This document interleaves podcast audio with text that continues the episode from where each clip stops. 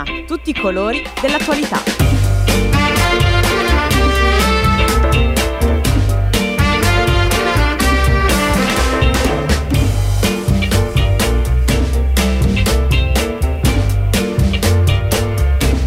e 38 minuti, buongiorno, buongiorno a tutti e a tutte e bentornati all'ascolto di Prisma su Radio Popolare.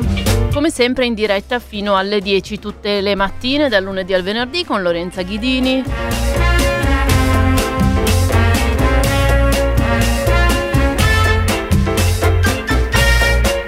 Oggi partiremo dallo sciopero, lo sciopero che è stato indetto da eh, CGL e Will alla fine di ogni turno di lavoro per i lavoratori edili e metalmeccanici. In molte città ci saranno presidi di protesta a cinque giorni dal crollo nel cantiere eh, dell'Esselunga a Firenze. Parleremo di sicurezza sul lavoro e di politiche adeguate o inadeguate poi parleremo di minori in carcere. Avete già sentito in rassegna stampa poco fa del rapporto dell'associazione Antigone che ci dice come anche qui le politiche fanno tanto. Il decreto Caivano sta riempiendo le carceri di ragazzini.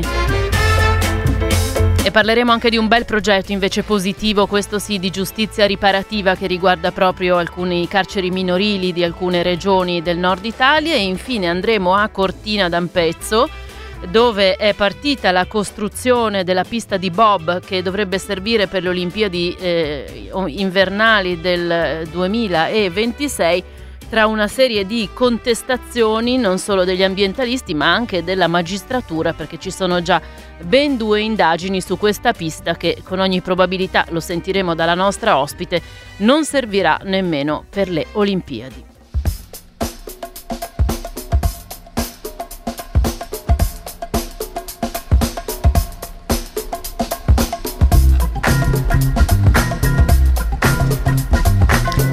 Ieri sera a Firenze, sotto le macerie del crollo di cinque giorni fa, è stato recuperato il corpo dell'ultimo operaio che si cercava, che era disperso e finalmente lo hanno trovato. Mm, dopo le autopsie saranno anche celebrati i eh, funerali. Quattro lavoratori su cinque eh, erano, erano, stranieri, erano nordafricani e quindi l'imam di Firenze è già stato diciamo, contattato dalle famiglie per un funerale tutti insieme, poi i corpi saranno rimpatriati ciascuno nel proprio paese di origine. Come diceva oggi è la giornata dello sciopero nazionale, le ultime due ore a fine turno con delle manifestazioni. A Firenze andranno Maurizio Landini e Pierpaolo Bombardieri, segretari generali. Nel frattempo oggi nel Consiglio dei Ministri la Ministra per il Lavoro Calderone terrà un'informativa proprio sul tema sicurezza nei luoghi di lavoro e, e mm, il governo ha preannunciato alcune misure che verranno poi prossimamente prese in un altro Consiglio dei Ministri. Noi siamo in diretta con Susanna Camusso, oggi senatrice del Partito Democratico, ex segretaria generale della CGL. Buongiorno Camusso, bentrovata. Buongiorno, grazie. Eccoci. Buongiorno. Allora, questo è in effetti uno degli incidenti sul lavoro più gravi degli ultimi anni in Italia. È stato indetto questo sciopero.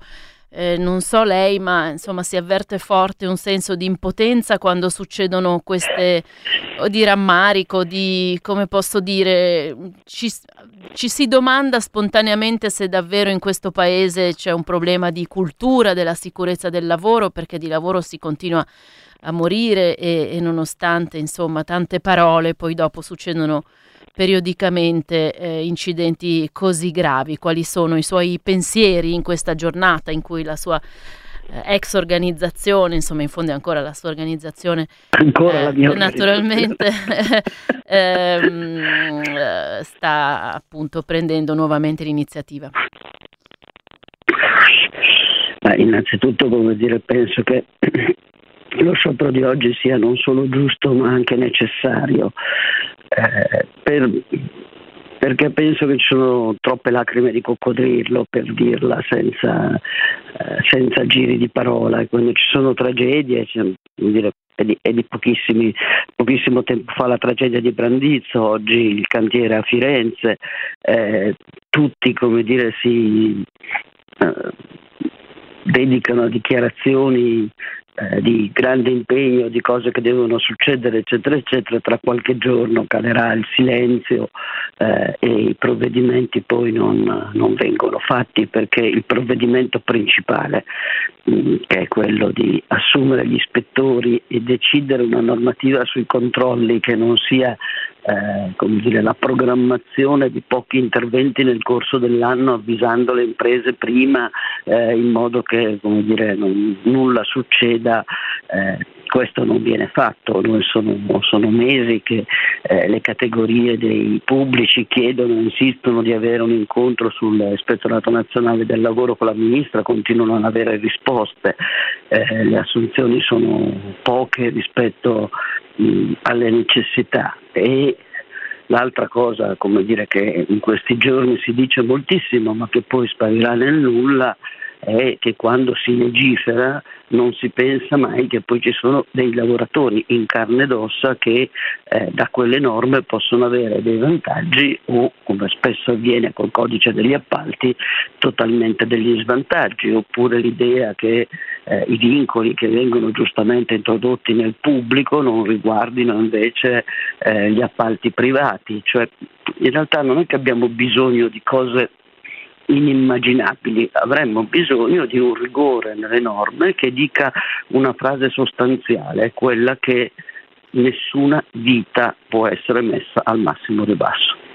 Manca secondo lei, Camusso, nel mondo imprenditoriale italiano una cultura della sicurezza? Il mondo imprenditoriale italiano non è tutto uguale per fortuna, eh, quindi dobbiamo riconoscere che ci sono sicuramente delle imprese che sulla sicurezza hanno investito e continuano a investire e eh, pensano che sia un elemento anche della loro competitività, delle loro caratteristiche, della loro eh, qualità. Però un mondo del lavoro così frantumato come quello che abbiamo ormai da anni in Italia, fatto di miriadi di imprese che nascono, muoiono soprattutto nel settore edile e così via, è un mondo che poi ha puramente la cultura della del, del, sopravvivere, del pagare il meno possibile i lavoratori, del fare profitto sull'abbassamento dei costi, sulla precarietà, su tutte le forme che abbiamo visto eh, moltiplicarsi, che sono tutti fattori di grande insicurezza per i lavoratori.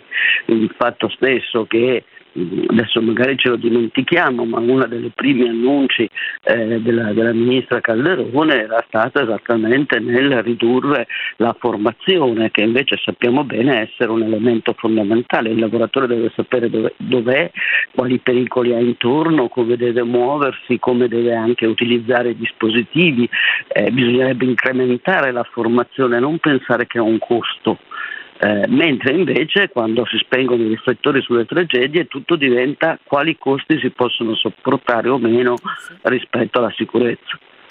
Ecco, forse sul piano culturale, a proposito di regole del pubblico che dovrebbero valere nel privato e invece è stato fatto da questo governo esattamente l'opposto da questo punto di vista, ehm, c'è, sempre stando sul piano culturale, forse ormai molto prevalente l'idea che chi produce non va troppo disturbato. In fondo è un concetto che la stessa Presidente Meloni mi pare abbia espresso proprio nel suo discorso programmatico di insediamento esatto. alle Camere, vero? Aveva detto qualcosa di simile. Noi chi produce lo dobbiamo aiutare, non ostacolare.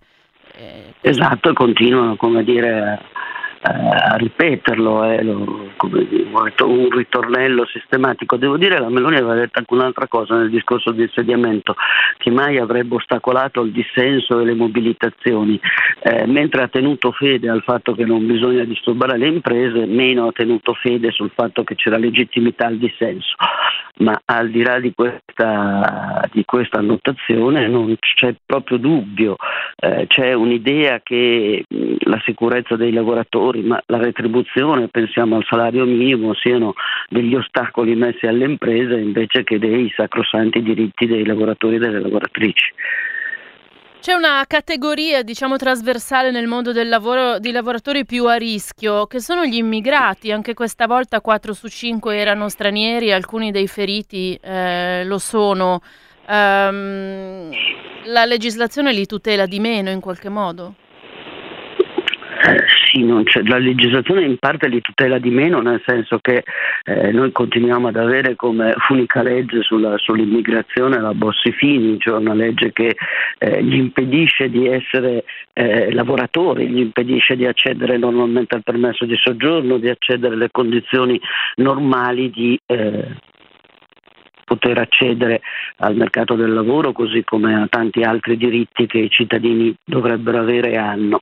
Eh, li rende come dire, una, una manodopera molto ricattabile. Eh, dati che man mano stanno emergendo dal cantiere di Firenze ci dicono esattamente questo, erano lavoratori invisibili, lavoratori che non avevano il contratto, lavoratori che non erano stati probabilmente neanche formati e che quindi erano allo sbaraglio eh, dentro, dentro, il cantiere. Mm, e poi li rende più eh, fragili e quindi più esposti perché spesso sono esattamente i lavoratori che stanno nella catena degli appalti e dei subappalti, cioè quelli che eh, non hanno nessuno davvero responsabile delle loro condizioni di lavoro che essendo basati fondamentalmente sul massimo ribasso sono sempre nelle condizioni che sui loro diritti che si fa mh, mm, l'ottenimento della gara e la definizione eh, delle condizioni e spesso non, non hanno dire, gli strumenti, la possibilità di organizzarsi anche a partire dal fatto che non sono riconosciuti come abitanti del nostro paese. Ecco, il governo, come dicevo, oggi già in Consiglio dei Ministri la Ministra del Lavoro Calderone terrà un'informativa sul tema sicurezza nei luoghi di lavoro e poi ha preannunciato misure più stringenti, maggiori controlli. Eh, colpisce però che la stessa ministra sia, credo, dell'idea che si possa fare a meno del badge cartaceo per entrare e uscire dai cantieri, cosa che sarebbe veramente una mancanza di controlli sconcertante. Mm, CGL, credo anche Will abbiano chiesto in realtà che il badge dovrebbe essere elettronico per essere ancora più affidabile, più, insomma, certo. eh, che, che tutto sia registrabile con certezza, perché anche solo l'idea di non sapere chi c'è chi entra in un cantiere eh, edile in questo caso, no? eh, cosa si aspetta da questo, da questo, governo? Quello che hanno fatto lo sappiamo, la modifica del codice degli appalti, sappiamo che tipo di eh, no, ricad- ricadute ha sul, sulla sicurezza e questo incidente di Firenze è esattamente esemplificativo di questo. Cosa, cosa faranno? Cosa, su cosa cercheranno di intervenire secondo lei? Noi in questi giorni gli abbiamo detto in tutti i modi, facciamo a partire dal Parlamento delle cose insieme che siano utili, perché quello che io temo è gli specchietti per le lodole, cioè annunci roboanti eh, di, di cose che non è affatto detto che servono e soprattutto che non vanno al cuore del problema. Noi abbiamo una buona legislazione sulla sicurezza sul lavoro, cioè le norme fondamentali che regolano la sicurezza sul lavoro sono una buona legislazione, il problema è che non sono applicate. Quindi il primo problema è eh, in questo temo che invece la Ministra abbia un'altra opinione, eh, ripristinare seriamente una politica di controlli e una politica di sanzioni.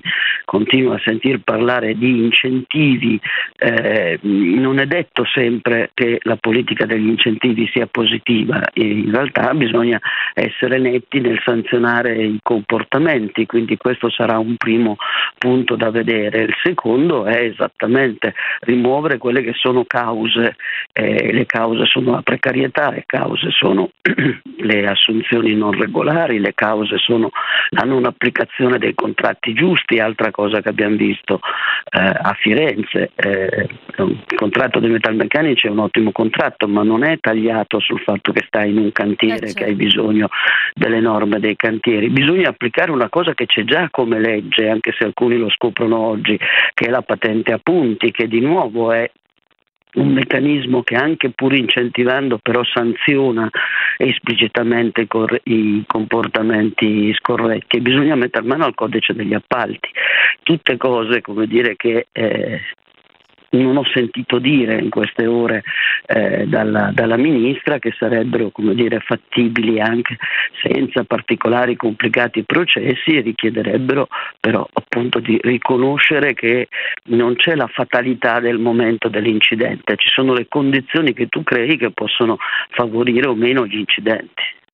Un'ultima cosa, Camusso, eh, lei diciamo, rappresenta la CGL, ma io non posso non chiederle, è veramente vistosa questa assenza della CISL nelle iniziative di oggi, nelle manifestazioni dopo questo gravissimo incidente. In piazza ci sono CGL e WIL. Ora sappiamo che la CISL in questa fase con questo governo ha un atteggiamento diciamo così, più aperturista rispetto a CGL Will, eh, più possibilista, mm, ma insomma qui si tratta di eh, cinque operai morti e il tema mm, dovrebbe forse andare oltre anche la protesta contro il singolo governo. Come si spiega questa assenza? Che cosa ha capito lei?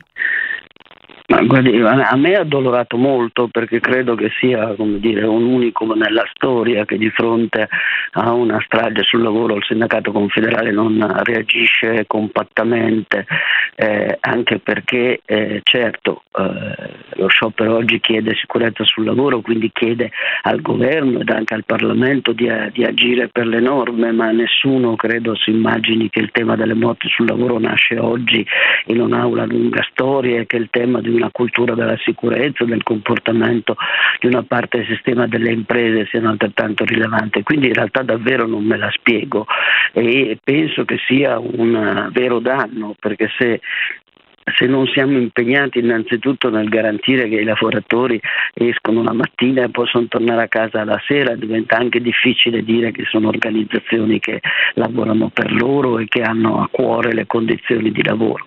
Quindi davvero non me lo spiego. Susanna Camusso, grazie per essere stata con noi e a risentirci presto. Buona grazie giornata. Voi, a presto.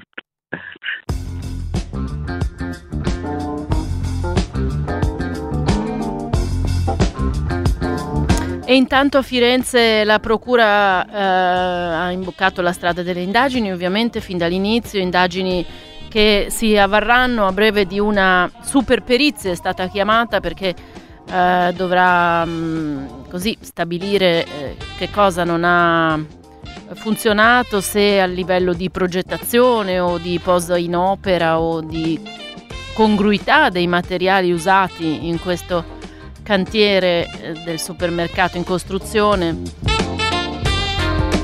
E poi naturalmente c'è tutto il tema di eh, in che condizioni di lavoro erano inquadrati quegli operai abbiamo già eh, sentito che alcuni erano metalmeccanici e dunque non adeguatamente formati per lavorare in un cantiere e poi c'è stato il fratello di una delle vittime che ha detto che per metà venivano pagati in nero.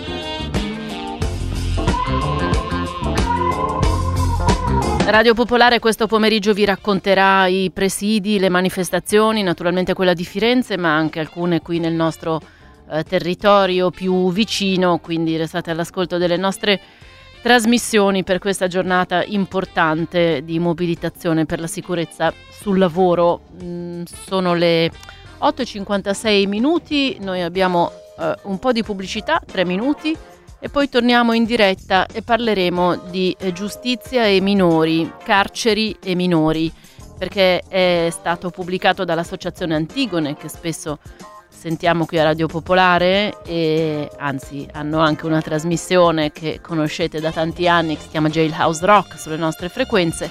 Hanno fatto un rapporto piuttosto sconcertante perché chiama in causa proprio le politiche di questo governo come mh, direttamente responsabili dell'affollamento pensate di 16-17 anni che negli ultimi mesi hanno più che mai eh, diciamo popolato gli IPM in Italia.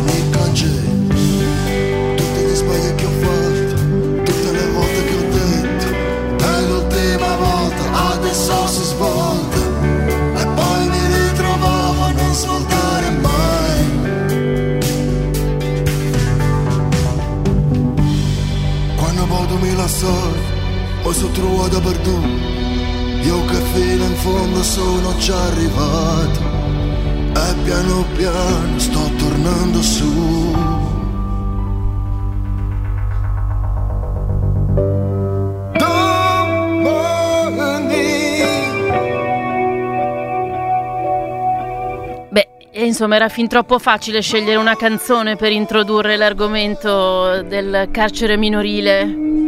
E questo pezzo di Raiz eh, fa parte della colonna sonora di Mare Fuori e mi è tornato in mente che in questa trasmissione, mh, mm, ormai forse un anno fa o forse di più, abbiamo intervistato un europarlamentare del Movimento 5 Stelle, Mariangela Danzi, che era entrata nel Beccaria, nel carcere minorile di Milano, il Beccaria per una mm, così, insomma, sopralluogo come europarlamentare dopo la fuga di Natale, lo ricorderete che alcuni ragazzini erano scappati, era Natale 2022 e mm, insomma si era parlato delle condizioni di degrado di un posto che era anche invece un posto voglio dire di eccellenza, adesso forse una parola grossa per un carcere, ma comunque che era stato pensato con grande intelligenza, con grande lungimiranza e gestito così come il Beccaria che però invece poi è stato lasciato un po' in, uh, diciamo, in una situazione mm, di poca cura e ci aveva raccontato questo europarlamentare che tutti i ragazzini col telefonino o comunque la tele, forse più la televisione che il telefonino anzi guardavano mare fuori. Eh, tutto questo per dire, parliamo di carcere minorile perché è uscito il settimo rapporto sulla giustizia minorile pubblicato dall'Associazione Antigone di cui fa parte Sofia Antonelli. Buongiorno Sofia, benvenuta. Buongiorno a voi. Tu l'hai guardato mare fuori? Sinceramente no, devo ammettere che non l'ho guardato e quasi nessuno dei miei colleghi l'ha fatto. Ah, vedi, noi per... ne, ne, avevamo parlato forse con uh, la tua collega uh, Susanna. Uh, ah, forse Susanna sì, no, in generale, ma non per presunzione, Marietti. ma perché magari quando quando guardi qualcosa che conosci bene poi tendi ad Ah, essere, certo. No, poi guarda, devo dirti, devo dirti, che da quella serie esce un quadro quasi idilliaco degli istituti di pena esatto. minorile che evidentemente non corrisponde. Ma non è per questo no? che negli IPM tanti ragazzini sono entrati in questi, in questi mesi, non è perché è stato dipinto, dipinto, come tale. Voi siete molto molto chiari nel vostro rapporto, se in questi primi mesi del 2024 sono già 500 i minori detenuti, quindi un numero record nell'ultimo decennio, un numero molto più alto di quello eh, dell'anno scorso, è per via del decreto Caivano. Non ci girate intorno, perché? No, non ci giriamo troppo intorno, anche insomma se è entrato in vigore da poco, da settembre scorso iniziano a vedersi i primi segni che temiamo appunto potrebbero soltanto insomma che aumentare e peggiorare la situazione. Noi diciamo chiamiamo appunto questo rapporto, questo settimo rapporto prospettive minori proprio perché sono minori le prospettive che già stiamo iniziando a vedere in questo sistema, un sistema da sempre diciamo fiore all'occhiello della, della nostra giustizia, guardato anche da tutta Europa con, con ammirazione e che però adesso uh, sembra appunto compiere i primi passi indietro. Come dicevi all'inizio di quest'anno, a gennaio 2024, abbiamo eh, circa 500 ragazzi e ragazze nelle carceri minorili, nei 17 IPM d'Italia. Sono oltre dieci anni che non raggiungevamo una simile cifra. Gli ingressi in generale, quindi a prescindere dalla fotografia insomma, di oggi, eh, sono in netto aumento. Nel 2023 abbiamo registrato addirittura la cifra più alta degli ultimi 15 anni. Quindi insomma è una situazione particolarmente preoccupante. C'è più ricorso alla, alla detenzione e soprattutto in ambito cautelare. E questo appunto. Cioè sono dentro in attesa per... di processo. Esatto, quasi il, 70, il 68% è in carcere senza una condanna definitiva E, però in generale appunto eh, sono aumentati i ragazzi che stanno in carcere appunto in misura cautelare, in custodia cautelare. E il, il decreto Caivano questo fa, quindi insomma si è entrato in vigore da poco, però quello che prevede il decreto Caivano è appunto un maggiore ricorso anche alla custodia cautelare, a, soprattutto anche insomma, in casi di reati di lieve entità legate ad esempio allo spazio di stupefacenti, eh, prevede in generale anche insomma, pene, pene più lunghe, eccetera, eccetera. Però ecco, sono passati pochi mesi, già vediamo questi risultati, quindi eh, diciamo, l'equazione è abbastanza, abbastanza immediata. Leggo nel vostro rapporto che mh, mm, appunto molti di questi ragazzini, eh, perché di questo si tratta, insomma, quando 16-17 certo. anni ho visto no? la fascia anagrafica più rappresentata oggi negli IPM, eh, in realtà sono solo occasionalmente dentro per spaccio, ma a volte anche arrestati per consumo di sostanze anche leggere. Sì, sì, eh, succede, succede, infatti appunto succede questo, circa mi pare il 10% siano insomma, in carcere per queste situazioni, la maggior parte dei ragazzi che stanno in carcere non stanno per reati più efferati come insomma, uno può immaginarsi, ma sono per reati contro il patrimonio, quindi le rapine e, e i furti, eh, quindi non parliamo di reati di, insomma, eh, contro la persona mh, mm, particolarmente appunto, appunto, gravi. Quello che poi succede spesso è che eh, entrando poi in un circuito come quello appunto detentivo spesso poi le situazioni da dentro com- insomma, continuano a complicarsi, quindi poi magari eh, situazioni di, di, di, difficoltà, di ira, di, di, disagio psichico, comportamentale scoppiano all'interno di un ambiente così complesso, i ragazzi a volte continuano magari anche lì dentro a, a fare estrazione e quindi a collezionare altri reati, eccetera, e così le permanenze in carcere diventano anche più lunghe, quindi uno entra magari per diciamo, un reato piccolo di lieve entità e poi alla fine finisce per farsi un, un bel periodo all'interno di un carcere minorile. Quindi eh, vanno meno in comunità i ragazzi e le ragazze in questo momento? Allora, eh, non è che non vanno meno in Una comunità. cosa non esclude l'altra. No, esatto, non esclude l'altra, però sì, sicuramente c'è una piccola, cioè c'è una um, decrescita, ad esempio, nello strumento della messa alla prova, uno, lo strumento insomma, più ampio eh, che c'è, molto utilizzato storicamente appunto dal sistema di giustizia minorile, introdotto poi anche al sistema degli adulti, che prevede appunto che il ragazzo sta fuori con un percorso diciamo, strutturato, educativo, seguito dai servizi sociali della giustizia e queste, queste misure no, così aperte eh, sono molto di successo, l'85% dei, dei casi di messa alla prova appunto si estinguono con un con un con esito positivo che portano proprio il minore poi a non avere più diciamo, la fedina penale sporca, a distinguere il reato. In questo c'è stato un calo, c'è stato anche un leggero calo anche nelle, altre, nelle, nella, nelle misure cautelari esterne, quindi non detentive, mentre in quelle in detentive appunto come dicevamo c'è stato un aumento. E poi leggo nel vostro rapporto sempre di Antigone che adesso è diventato obbligatoria una cosa che si chiama percorso di rieducazione del minore che eh, capisco bene che eh, è la stessa un po' per tutti e quindi c'è molto meno eh, margine per il magistrato di valutare caso per caso cosa sia meglio per il ragazzino, e, ehm, quindi di eh, cucire addosso un percorso mh, mm, personale, no? che eh, ovviamente garantirebbe maggior successo. Che cos'è questo percorso di rieducazione del minore? Sì, appunto, viene introdotto questo percorso di rieducazione del minore che stravolge un po', no, come dicevi, l'idea di, di, valutazione individuale volta poi all'interesse superiore del, del ragazzo. E la proposizione di questo percorso infatti insomma, è obbligatoria nei casi previsti e se il ragazzo si, eh, si, si rifiuta di seguire questo percorso, questo va poi a inefficiari sulla possibilità di accedere appunto alla, alla, messa alla prova, che è il percorso di cui, di cui, parlavamo prima e che appunto prevede invece il suo inserimento, cioè il rimanere il ragazzo all'interno della, della società.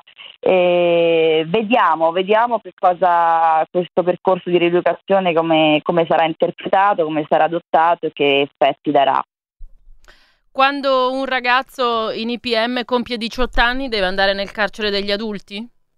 Allora no, tendenzialmente no, e tendenzialmente eh, il ragazzo si ha compiuto il reato tra i 14 e i 18 anni, e i 17 anni quindi da, da minore, poi può eh, rimanere all'interno di un IPM fino al compimento del 25 anno d'età prima era fino al ventunesimo, poi è stata eh, allungata eh, questa, la permanenza fino al venticinquesimo, eh, questo ovviamente per garantire appunto di, la possibilità di continuare i percorsi più strutturati, eh, avere maggiori opportunità e non entrare insomma nel mondo del carcere per adulti che ovviamente è tutta un'altra cosa. Mm. Il decreto che vanno però che fa eh, praticamente in, insomma in ottica punitiva se il ragazzo si comporta male, eh, quindi come sanzione diciamo, eh, nel caso appunto di ragazzo maggiorenne può decidere di trasferirlo nel sistema per adulti, quindi non aspettare fino ai, fino ai 24 ma eh, dopo i 18 nei casi più gravi, dopo 21 in quelli un po' meno gravi, può decidere appunto di spostarlo in un istituto pena- mm. penitenziario classico. E, e, e, lì, e, lì, te lo perdi in sostanza. Eh, il rischio è alto, il rischio è alto ovviamente perché eh, là è tutta un'altra, un'altra questione che conosciamo, che conosciamo bene. Un'ultima cosa, eh, Sofia Antonelli di Antigone nelle carceri minorili, no, mh, mm, questo è un rapporto sulle carceri minorili, ma eh, ci sono anche in realtà nelle carceri degli adulti dei bambini che di reati non ne hanno commessi ma sono dentro con le mamme, no? Come funziona in questo momento? Qual è la percentuale di donne che possono stare in quelle residenze, eh, che non mi ricordo mai come si chiamano, insomma, che sono alternative al carcere perché hanno dei bambini piccoli, ma invece qualcuno ancora di bimbo c'è nelle carceri?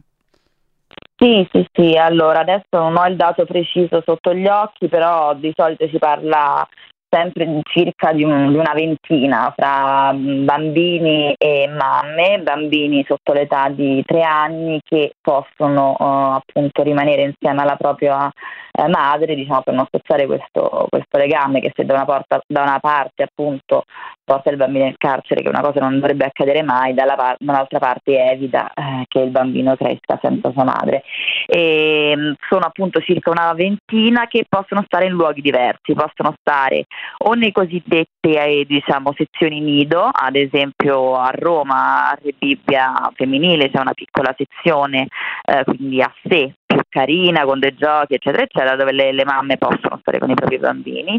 Oppure quello che dicevi tu sono gli, gli ICAM gli istituti certo. di custodia attenuata per madri detenute ad esempio a Milano l'ICAM che fa riferimento all'istituto di, eh, di San Vittore. E purtroppo appunto questa è una situazione insomma i numeri sono piccoli e proprio perché sono piccoli eh, potrebbero probabilmente essere risolti. Eh, ricordiamoci che nel periodo ad esempio del, del Covid eh, non c'era nessuna di queste situazioni e, e, no perché queste situazioni non ci fossero, no? non perché non ci fossero mamme con bambini piccoli eccetera, ma perché in questi in questi casi evidentemente si è fatto uno sforzo in più da parte della magistratura, eh, da parte del territorio, eccetera, eccetera, per trovare appunto percorsi eh, diversi per evitare da una parte che, che, il bambino insieme alla madre entri in carcere e dall'altra di superare questo, questo rapporto. Anto- eh, Sofia Antonelli, grazie per essere stata con noi questa mattina e averci raccontato il vostro rapporto di Antigone. Buon lavoro e a risentirci presto. Grazie, buona giornata.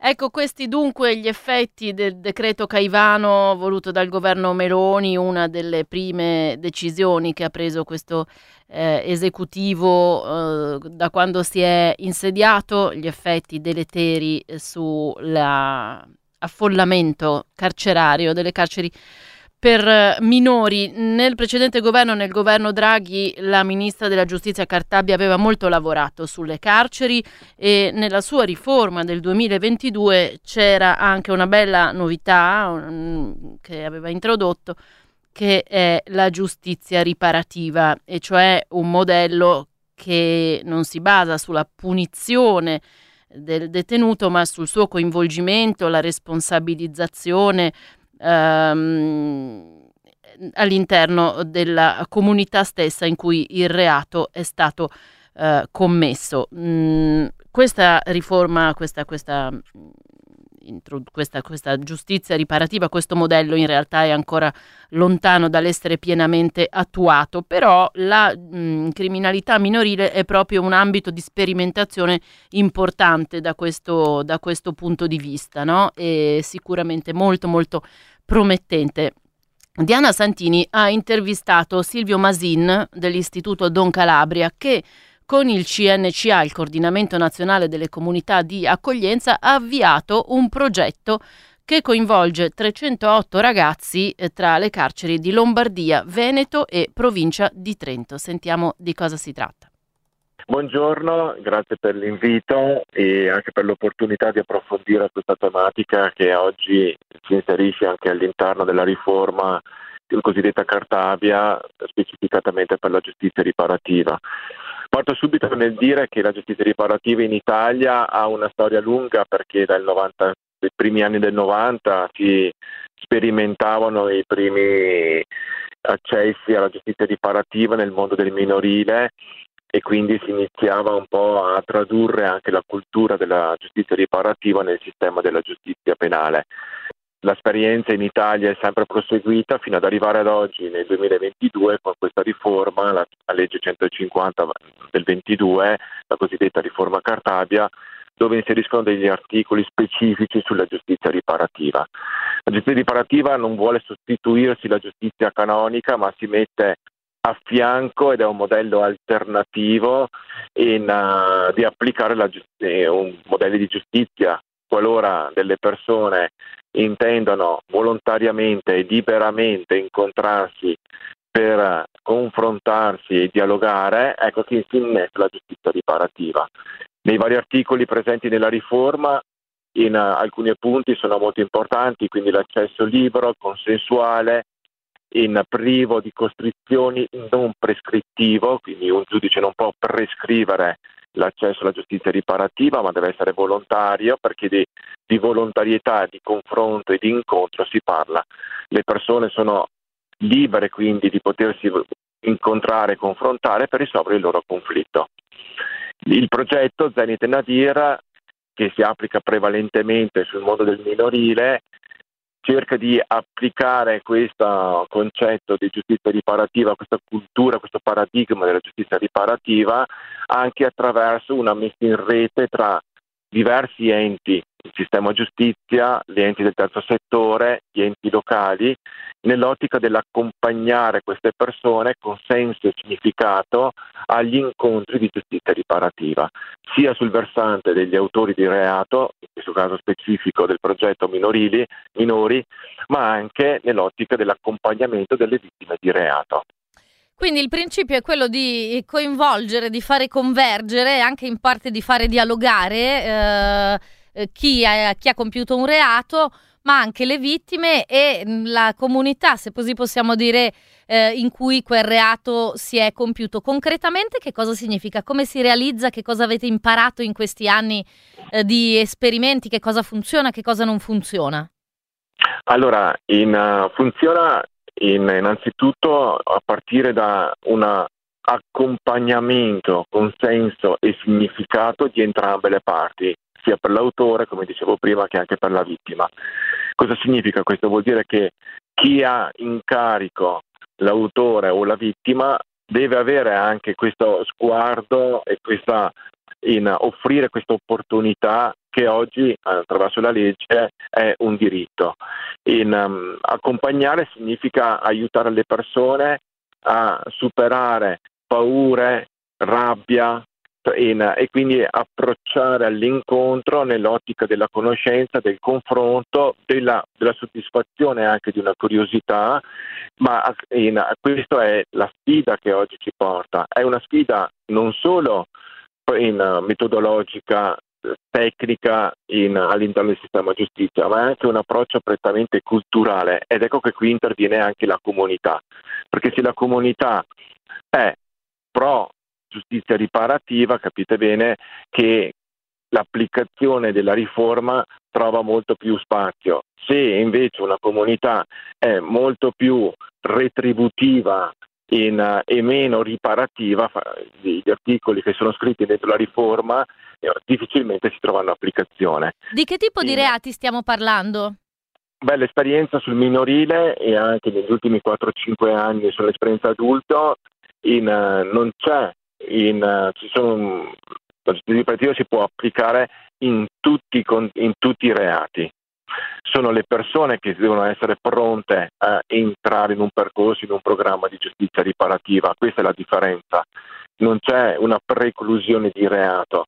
In, nel minorile si sono sperimentati fino ad arrivare anche a reati legati anche ad omicidi, in cui le persone in, eh, coinvolte ovviamente sono i parenti di quella persona che è stata uccisa. Come c'è questa bellissima esperienza del libro dell'incontro dove l'esperienza di Agnese Moro con Bonisoli hanno fatto il loro percorso di reciproco riavvicinamento fino ad arrivare all'incontro e che è il, la filosofia di fondo del paradigma della giustizia riparativa con i suoi tempi, che, con le sue modalità, perché le persone sono coinvolte e non la norma in, della giustizia. Quanti ragazzi avete coinvolto? Quali risultati vi sembra di avere ottenuto? C'è qualche storia che secondo te è più significativa di altre per, per raccontare questo, quest, questi percorsi virtuosi, si spera? Uh. Certo, Beh, in questo momento nel progetto Zenit Nadir abbiamo preso in carico in questi primi due anni di intervento il progetto dura un altro anno e mezzo, in quasi 450 ragazzi. In, su tre regioni perché coinvolge Veneto, Lombardia e Trentino e, e di questi 400 più della metà stanno facendo un percorso graduale di avvicinamento di giustizia riparativa. Lo sfondo metodologico è il paradigma di giustizia riparativa, quindi noi aiutiamo questi autori e dall'altra parte anche le loro vittime a trovare quel senso e quel significato de- de- dell'incontro. In questo momento abbiamo dei risultati ottimi, in Italia c'è ancora non c'è una ricerca specifica sull'abbattimento della recidiva per chi accede ai percorsi di giustizia riparativa, ma dai dati, anche se guardi, apriamo lo sguardo a livello internazionale, di chi negli altri paesi applica da molto tempo la giustizia riparativa, portano dati molto confortanti sulla, sull'abbattimento della, della recidiva di chi accede nei programmi di giustizia riparativa. Eh, secondo lei perché si parla così poco di questo tema sui media, di questi esperimenti? È un po' assente dal dibattito, no? Uh, questa questa che in effetti è una, una, vera novità, perché è un tema complicato, perché è un tema impopolare o che cos'altro? È un tema complicato, è un tema che uh, a mio modesto parere in, uh, si innesta in un paese dove abbiamo poca cultura riparativa ma molta cultura retributiva e anche nei vari dibattiti anche nazionali è molto chiaro questo approccio. E, mm, è un territorio che eh, la nazione italiana, italiana fa fatica a gestire, a saper gestire i conflitti in, uh, e quindi è un passaggio anche proprio culturale e quindi per questo abbiamo bisogno di in, uh, aiutare le persone ad approcciare in modo diverso e promuovere cultura riparativa. E allora ti ringrazio, buon lavoro. Grazie a voi per l'invito, buona giornata.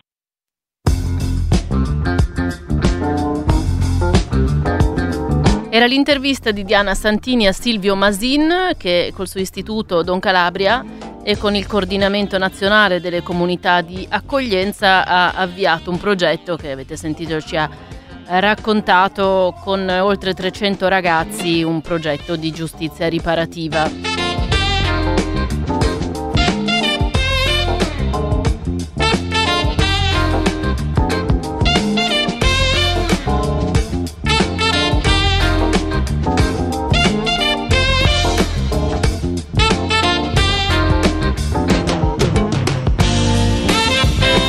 19.25 minuti, fra pochissimo la linea passa allo studio 1 per eh, le notizie del giornale radio. Noi con Prisma ci risentiamo subito dopo per stare insieme in diretta fino alle 10, quando poi la linea passerà alle note dell'autore a cura di Rarubini. Tutto scorre con Massimo Bacchetta e a seguire alle 11 pubblica con Lele Liguori.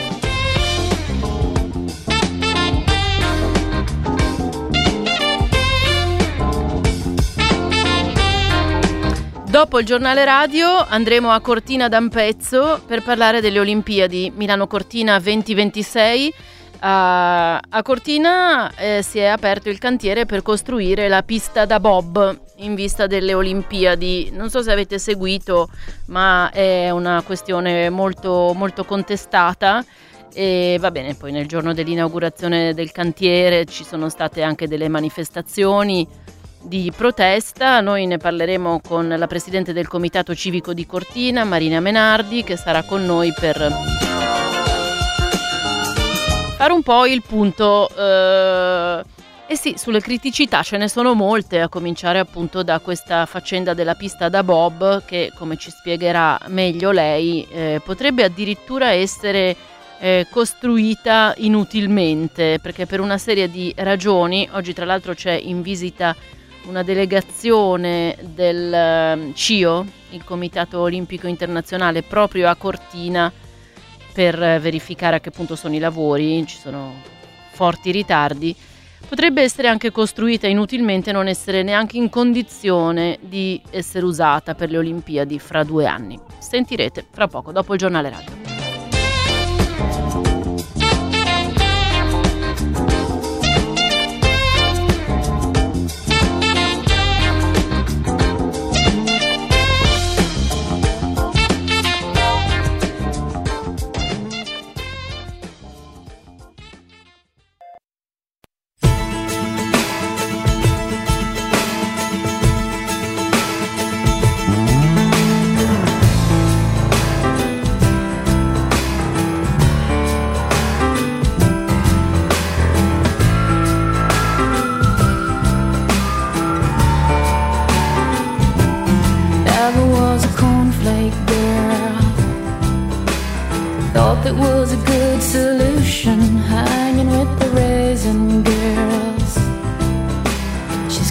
to the other side, giving us a yo-yo. Things are getting kind of gross, and I go at sleepy time. This is not really, this, uh, this, uh, this is not really.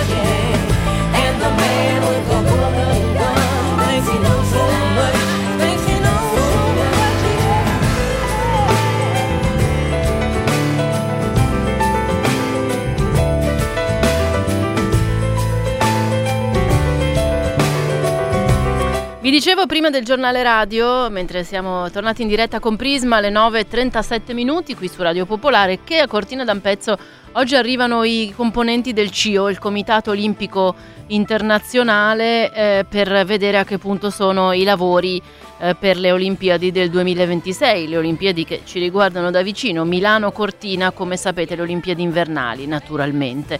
E insomma si è capito che questi ispettori vogliono anche capire se c'è un piano B eh, per la pista da bob perché la pista che hanno appena iniziato a costruire potrebbe non essere utilizzabile. Tra l'altro quando hanno iniziato a costruirla c'è stato un presidio un paio di giorni fa, eh, il CAI, WWF, Italia Nostra, Extinction Rebellion, Cortina Bene Comune, Ultima Generazione, insomma tanti eh, comitati eh, locali e non solo.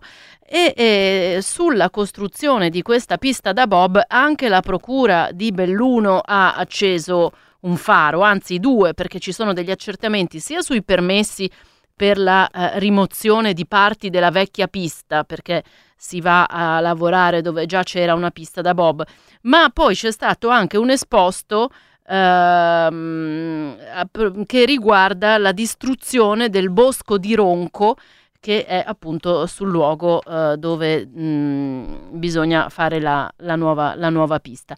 Il taglio del bosco, tra l'altro, è un lavoro che è stato eh, affidato dalla società Infrastrutture Milano Cortina senza appalto e questo appunto dal punto di vista eh, giudiziario potrebbe rappresentare un problema. I Verdi scrivono che quel bosco andrebbe sequestrato, parliamo di 500 larici secorari ai piedi delle tofane in un'area che è sottoposta a vincolo paesaggistico. Andiamo dunque a Cortina insieme a Marina Menardi, presidente del Comitato Civico di Cortina. Buongiorno Menardi, benvenuta.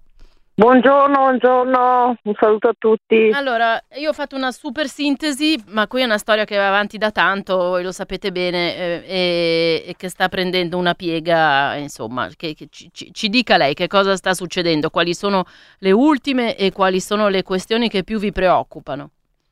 Beh, intanto posso darvi una, un'anticipazione quasi in esclusiva, nel senso che sono qui alla pista da Bob e hanno iniziato proprio questa mattina a tagliare gli alberi. Ah. E quindi siamo I, I larici che io... dicevo. Sì, i larici eh, già un po' sono già a terra e, mm, e, oggi ufficialmente possiamo dire che sono partiti i lavori, non della pista, ma quelli del, dell'Esbosco che è propedeutico alla costruzione della pista. Proprio oggi, giornata in cui arrivano i commissari del CIO in visita ai cantieri e quindi il, l'esbosco è iniziato, è iniziato il taglio degli alberi che Italia Nostra, come avete citato voi, sta cercando di bloccare, quindi adesso non so cosa succederà a livello giudiziario, ma Ecco perché eh, appunto è stato fatto un esposto per dire attenzione perché quella è un'area sottoposta a un vincolo. Eh sì, adesso io non, non conosco bene i termini dell'esposto, eh, però sì, questo è l'area sottoposta a vincolo, Italia Nostra ha fatto l'esposto, e, però vediamo che anche in questi casi si muove molto lentamente, nel frattempo è iniziato l'abbattimento e quindi se la procura non si muove in fretta e non sequestra l'area, il bosco di Ronco è destinato a essere decimato. Questa è solo una delle vostre preoccupazioni per l'impatto sì, che avrebbe. Questa è una, certo, certo, questa è una, questo è l'inizio di quello che sarà un'opera che noi abbiamo sempre considerato inutile, costosissima sia per le tasche di, degli italiani, di tutti, perché costa 120 milioni di euro, e senza futuro perché non c'è un piano di legacy e, e si sappiamo già che ehm, la fine sarà quella della pista di Cesana. Ormai è una storia. Co- cosa significa questo? Cesana sta in Piemonte, giusto? Che alla fine nelle Olimpiadi il Bob si farà in Piemonte? Ah, no, no, no, volevo dire che la costruzione della pista qui, allora, intanto non sappiamo se sarà fatta in tempo per le Olimpiadi.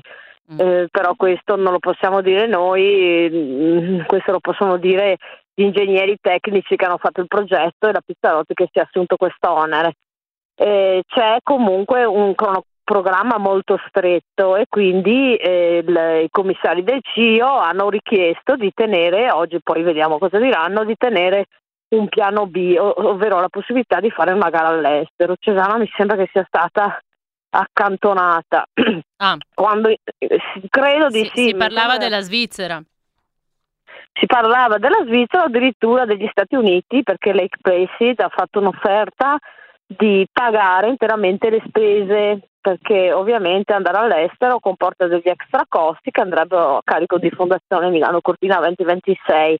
Lake Placid, che ha la pista già pronta e mi sembra che siano anche candidati alle Olimpiadi del 2034 e avrebbe piacere proprio sia offerta di pagare le spese, questa è una notizia che è già uscita sui giornali quindi Beh, ma che pasticcio, ma essere- come si fa a fare le Olimpiadi Milano? Cortina e andare a fare il bob negli Stati Uniti? Già la Svizzera. Eh, il punto è che comunque anche Cio si è sempre dichiarato contrario alla costruzione di una nuova pista, ha sempre ribadito che le piste devono essere esistenti e funzionanti perché non c'è sostenibilità futura per un impianto del genere.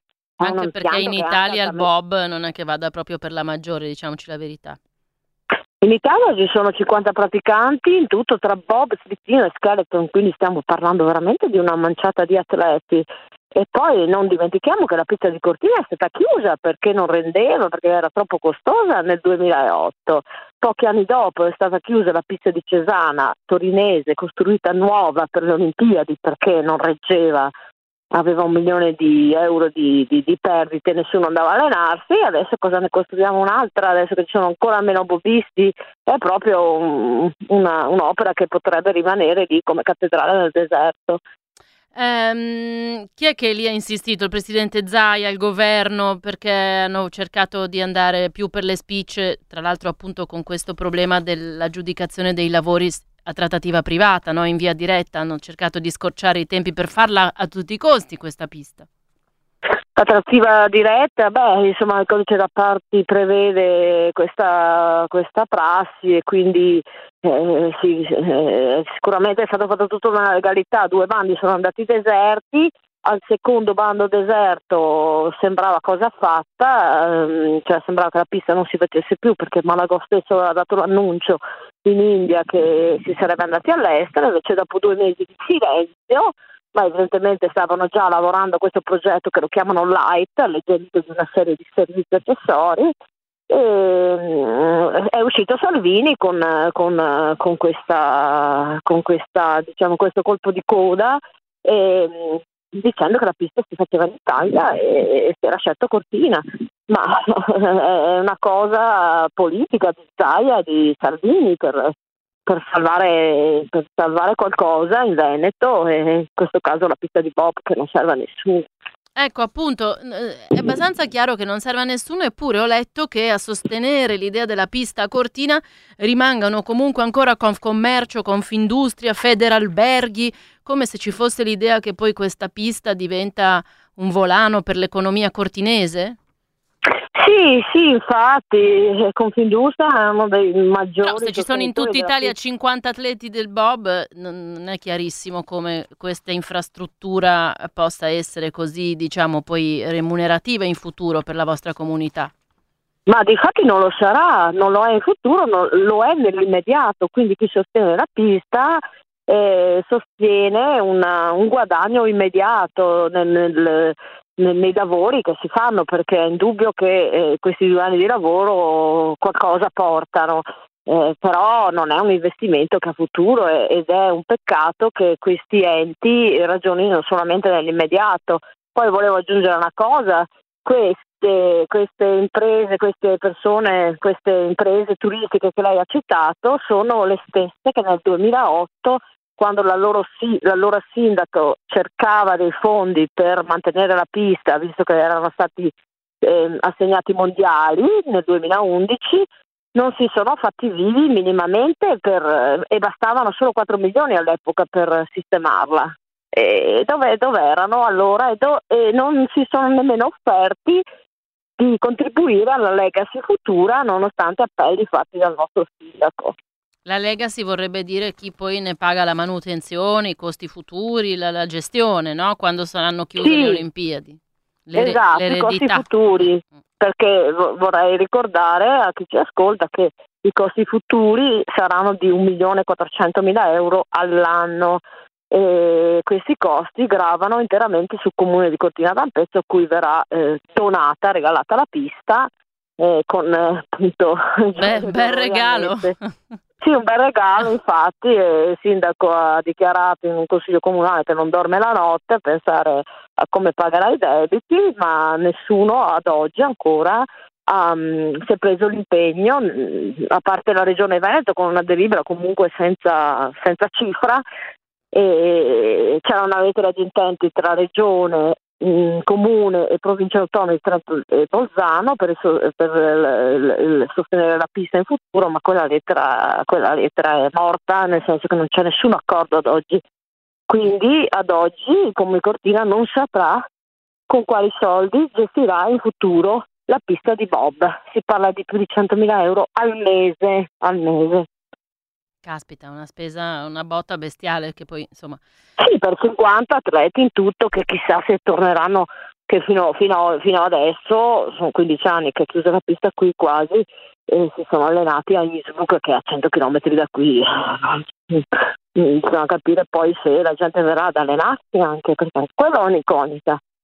Certo. Senta, Menardi, lei è lì al bosco perché aveva sentito che partivano i lavori o ci sono altri a manifestare? Immagina una mobilitazione anche per oggi, perché ci stava dicendo, non so se qualcuno si fosse messo all'ascolto da poco, che è proprio partito l'abbattimento del, del, del bosco secolare che appunto deve fare posto alla pista da Bob questa mattina.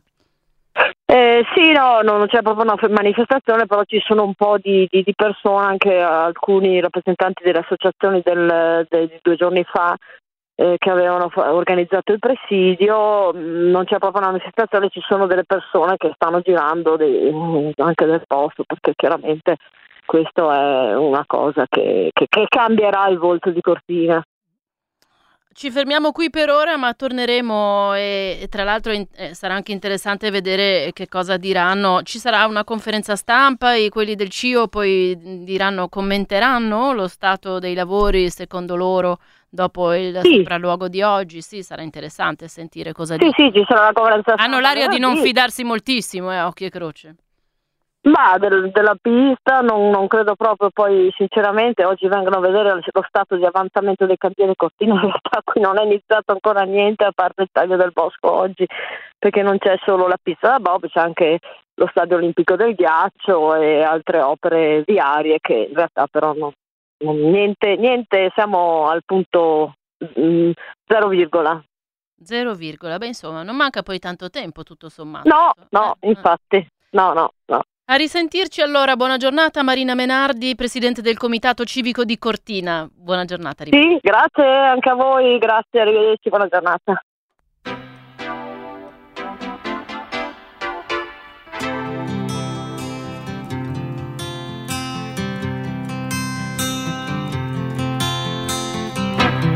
Vi lascio con una bella canzone di Lucio Dalla e per Prisma vi do appuntamento a domani.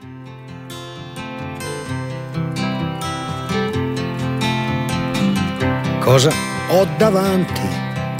Non riesco più a parlare. Dimmi cosa ti piace. Non riesco a capire dove vorresti andare. Vuoi andare a dormire?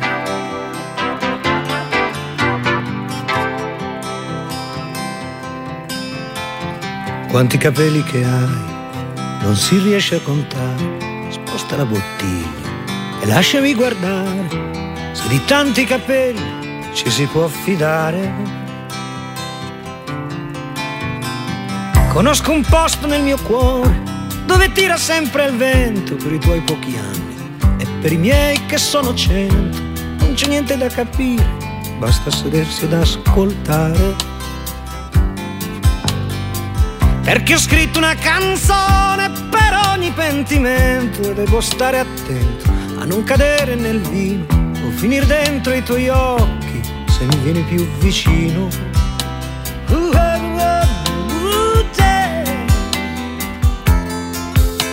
La notte ha il suo profumo, puoi cascarci dentro, che non ti vede nessuno, ma per uno come me, poveretto, che voleva prenderti per mano e cascare dentro un letto che pena, che nostalgia. Non guardarti negli occhi e dirti un'altra bugia. Ah, almeno non ti avessi incontrato. Io che qui sto morendo e tu che mangi il gelato.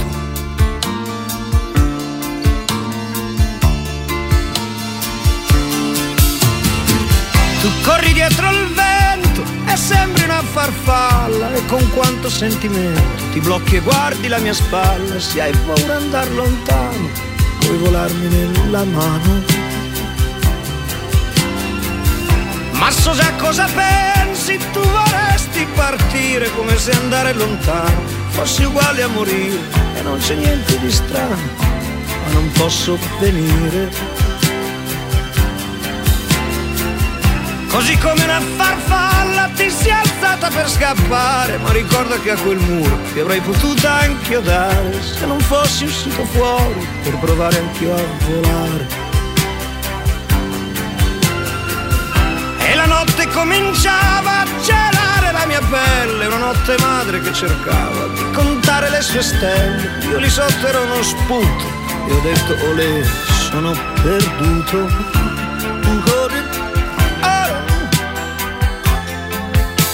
La notte sta morendo ed è cretino cercare di fermare le lacrime ridendo, ma per uno come me l'ho già detto che voleva prenderti per mano e volare sopra un tetto.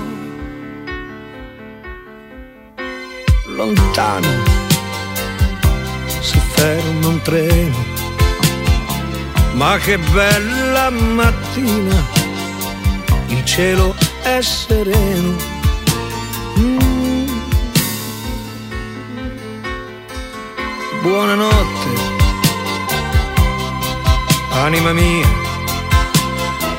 adesso spengo la luce e così sia.